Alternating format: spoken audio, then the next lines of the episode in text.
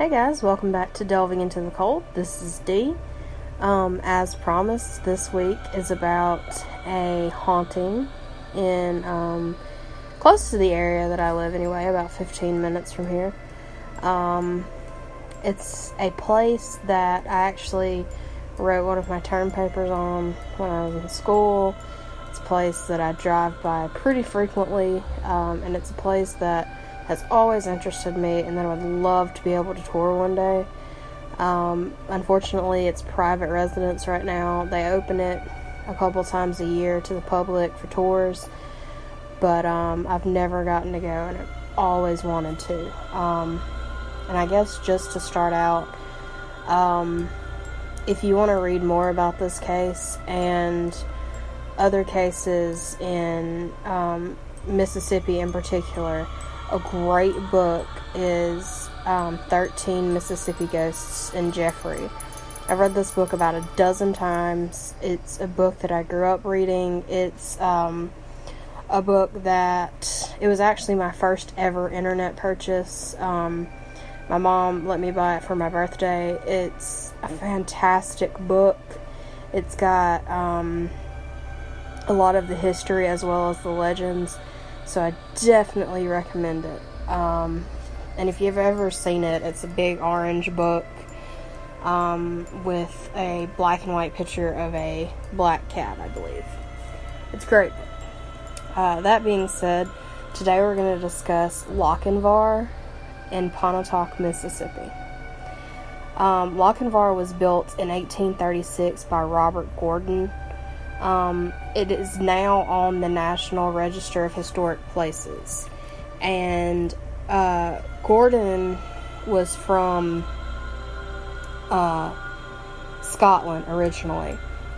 And he wanted it to be named Lochinvar because that's the region that his family is from in Scotland.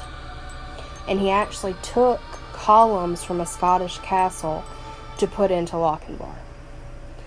Um, so I'm going to give you a little bit of the rundown of the history of the house itself and the homeowners.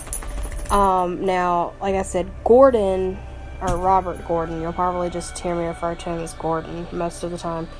Um,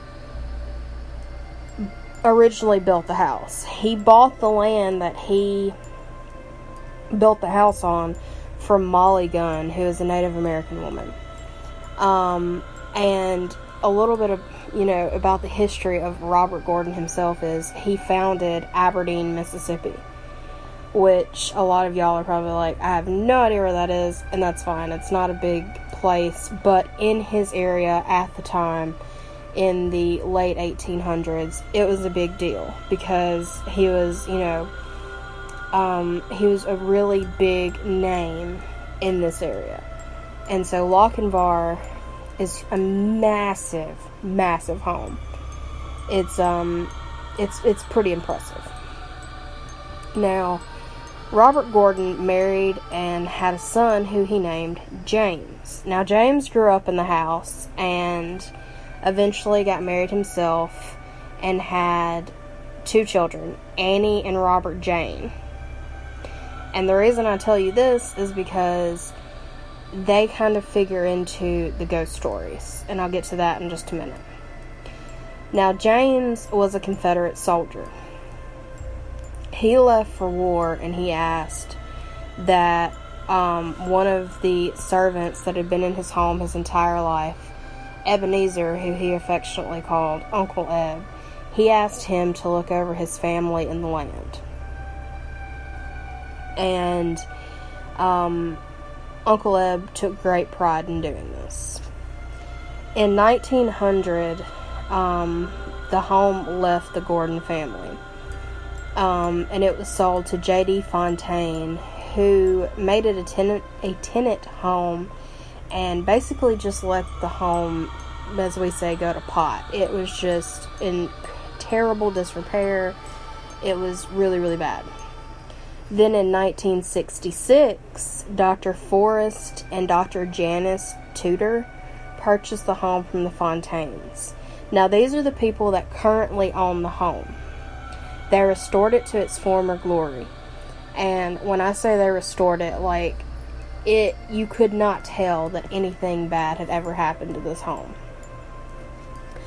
Um, but in 2001, a tornado came through and heavily damaged it, which they've since repaired. But it was just, you know, sad because it's kind of a huge landmark around here, and just to see it kind of, you know, destroyed in such a way, it was just, it was just sad.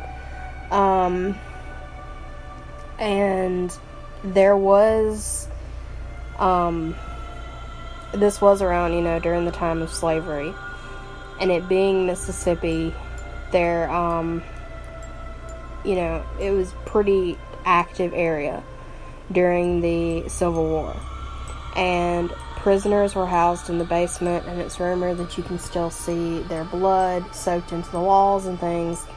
I don't know if that's true. Like I said, I've never been in there, but that's what I've heard. All right, now let's talk about the hauntings. I mentioned Uncle Eb earlier. Um, and like I said, he had been a servant in the household all of James's life. And he basically kind of took James as his own and kind of raised him in a way. So when James um, had a daughter, Annie, she became attached to Ebenezer at a very, very early age. And by all reports, you know, like, Uncle Eb loved Annie. Like, you know, he was just super, you know, caring and loving and kind of like a grandfather to her. So when James left for the war, he tasked Eb with taking care of his family and his home, as I mentioned. Now, to do this, Eb, who by this point was definitely an older gentleman, um, he would make rounds at night. He would check the grounds, he would secure the property, and then he had a um, what we call a pallet, but it's probably just, you know, blankets and pillows outside of Annie's room. And that's where he slept at night. Was out in the hallway outside of her room so that he could protect her. Because again, this was a tumultuous time in Mississippi. Um and during the night he would go out with his lantern and check the grounds. And he also, you know, took to um, doing other upkeep tasks around the home. Um, one night in particular, Ebenezer was startled by a sound outside. Um, and unfortunately, it was coming a huge storm, but he went out anyway. And like I said, by this point, Ebenezer was not a young man, and unfortunately, he caught pneumonia and he died a week later. And it's believed that since Ebenezer died before James came home to relieve him, quote unquote, of his duty, that uh, Ebenezer doesn't believe that his work is done. And you can still see his lantern in the woods surrounding Lochinvar at night. Um, and a lot of people have gone up there, of course, it being, you know, such a historical place and supposedly being haunted. A lot of, you know, joy seekers have gone up there and there's one story in particular about this uh, group of guys that went up there and was chased off by the lantern, which is in the book I mentioned earlier, and it's just it's completely hilarious. Um, like I said uh, previously, not today, but previously, I've stated you know that I do believe in the paranormal, and growing up in this area, I've always been fascinated by Lochinvar. So I think that Ebenezer could definitely be sticking around to protect his home. I think that he was so dedicated during his life that it's very possible that he's still dedicated now. Alright, guys, uh, that's all I've got for you today. I know it's kind of a short episode, but I just wanted to um, kind of give you a little background on the area that I'm from. And I've grown up here, you know, I was born here, and I actually got married a few miles from Lochinvar, which was great. So, uh, yeah. Alright, guys, that's all I've got for you today. Stay safe, stay safe, stay curious, and I'll see you next time.